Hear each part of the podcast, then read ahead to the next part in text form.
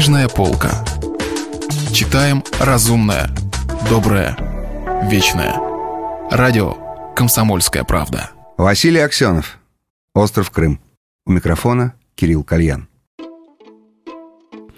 Послушай, старина, мне это надоело, ты знаешь. Сколько я башли нагреб за последние годы, но я клянусь тебе вот этой правой своей рукой, которой делаю Андре все свое основное, вот этой незаурядной ручищей, которая мне нужна хотя бы для того, чтобы расстегнуть ширинку, что я ворочаюсь в этом вшивом бизнесе своих живых картинок. Вовсе не для денег, но я вижу, ты уже улыбаешься, предвкушаешь, как старый октопус заговорит сейчас об искусстве, но я не заговорю, хотя и не вижу причин для застенчивости. Не заговорю хотя бы потому, что ты старая лошадь с голубой кровью не стала хихикать над ребенком филадельфийского дна. Да, я был ребенком филадельфийского дна, а ты и не знал разве о моем ужасном детстве. Так вот, я тебе скажу хотя бы только то, во что ты, надеюсь, поверишь. А если не поверишь, я сброшу тебя со стула и вызову месье Приве. А тот упечет тебя в свой социалистический компьютер, и тебя уже больше никогда не пустят в Париж. И ты будешь как вечный жид носиться тысячелетия по спиралям вокруг Парижа, но никогда уже сюда не попадешь из-за непотребного поведения в баре ресторана «Лип». Или будешь торчать и выйти на своем острове Окей, пока не придут красные. Так вот, я тебе скажу, что я кручу свою машинку не для себя, а чтобы давать пропитание всей этой безобразной сволочи, которая меня окружает, и чтобы осуществлять мечты всей этой международной неблагодарной мрази, то есть моих друзей. Если ты в это не поверишь, клянусь своей пятой конечностью, тебя, милейший, сегодня уже вышлют из Парижа и прикуют цепью к статусу Маркса возле гостиницы «Метрополит», и будешь там сидеть вплоть до того, как начнется твоя любимая общая судьба, а потом комиссия в знак благодарности удовлетворят тебя батоном докторской колбасы и сошлют на вечные льды Йошкар-Олы, чего, надеюсь, никогда не случится, потому что я люблю тебя, и ты мой лучший, безо всякой брехни друг. По всем материкам я твой раб». Сказав все это в безупречном стиле прежних пьянок, Джек Хэллоуэй внезапно заговорил как трезвый. «Я, знаешь ли, недавно прочел твою книгу «М...» русские, сногсшибательно. Все эти психологические курьезы, это свойственно, быть может, только вам, русским. Англичане, колонизируя острова и прочие пространства, тут же начинали стремиться к отделению от метрополии. Вас второе поколение спасшихся, не говоря уже о третьем, начинает мечтать о суровых объятиях передового, хотя и самого тупого народа в истории. Суицидальный комплекс, нравственная деградация. Но как все это преподносится в твоей книге? Браво, Андрей! Ни в журналистском мастерстве, ни в мистическом чувстве истории тебе не откажешь. Ей-ей, татарская сперма отравила вашу аристократию навсегда. Скажи только честно, воссоединение с Россией, то есть поглощение Крыма Союзом, это действительно твоя мечта или это какой-то твой политический прием? Мы не виделись несколько лет, дружище. Я хотел бы знать, что у тебя за душой?» Хеллоуэй пожирал Лучникова глазами, две проволочки W накалились уже до бела, и свет их гасил цветовую мешанину бутылок на стене бара и окон, открытых на Сен-Жермен-де-Пре. Мир выцвел и теперь полыхал в черно-белом интенсивном свечении, мрак благородными складками висел прямо над головой Лучников, ощущал пожатие дистонии.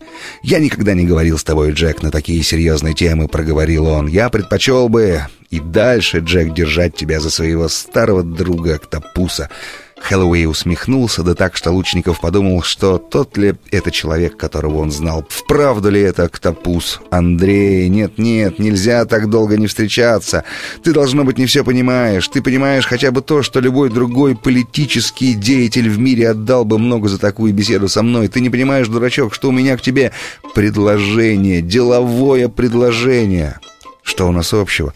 Лучников нажимал пальцами на глазные яблоки, но краски мира не возвращались. Тогда он выпил залпом двойной коньяк, и сразу все стало на место. Если тебя интересует реклама, то курьеры так отводят много места твоим фильмам. Лючи не сходит с наших страниц. Жемчужина острова. Что ты хочешь? «Чудак!» — прервал его Хэллоуэй. «Мое предложение стоит подороже таких шлюх, как Лючи. Мы с тобой, Андре, воссоединим остров с Россией!» «Что ты мелешь?» Лучников напружинился. Схватил Октопуса за запястье, заглянул в глаза. Что означает весь этот вздор? «Месье Гобо, у вас немножко слишком отросло правое ухо», сказал Хэллоуэй бармену, который на другом конце стойки занимался подсчетами. «Пройдемся, Андрей, по чистому воздуху. Терпеть не могу, когда у человека в моем присутствии отрастает ослиное ухо». На бульваре американец взял Лучникова под руку в некое подобие стального зажима и увлеченно, размахивая свободной рукой и заглядывая в глаза, стал развивать идею. Фильм. Они снимут гигантский блокбастер о воссоединении Крыма с Россией, трагический, лирический, иронический, драматический, реалистический и сюр. В самом своем посыле суперфильм. Тоталитарный гигант пожирает веселенького кролика по воле последнего. Лучников напишет сценарий. Собственно говоря, сценарий почти готов, массовка готова, снимать будет Виталий Гангут. Стокса попрем под жопу коленкой слишком гениальным стал. Неважно, что Гангут в Москве, мы его вытащим оттуда. Это сейчас не проблема, понимаешь? Предложение, старик. «Отпусти-ка мою руку», — сказал Лучников. «В чем дело?» — как-то странно удивился Хэллоуэй, но руку не отпустил. «Закурить хочу», — сказал Лучников. «Какого черта ты вцепился? Что я тебе «Баба, ты чудак, какой-то странный тип», — бормотал вроде бы растерянно могучий октопус и так и не выпускал руки Лучникова. «Тебе предлагают миллионы, а ты... Ну-ка». Свободной рукой ребром ладони Лучников шарахнул по животу и вырвал свою левую. Изумленный гигант остановился посреди текущей парижской толпы. На него оглядывались. Лучников отошел на несколько шагов, закурил свою пантеру и только тогда спросил, «Отчего имени ты меня провоцируешь?» «Сволочь!» — пролетела в ответ над головами парижан. Октопус зашагал прочь, но остановился через несколько метров и снова крикнул «Я тебе как другу, а ты говно!» Еще несколько шагов в слепой ярости и гулкой трубой от кафе «Де Мага». «Я знать тебя не хочу!» Лучников не двинулся с места. Хэллоуэй бухнулся в кресло на тротуаре и в последний раз показал кулак Лучникову и стал звать официанта. Лучников увидел через улицу, что из липа вышел Собашников. Он махнул ему рукой, и они стали двигаться ко входу в паркинг, где и встретились через минуту. Если вы пропустили главу любимого произведения или хотите послушать книгу целиком, добро пожаловать к нам на сайт kp.ru слэш радио раздел «Книжная полка». Книжная полка. Читаем разумное, доброе, вечное.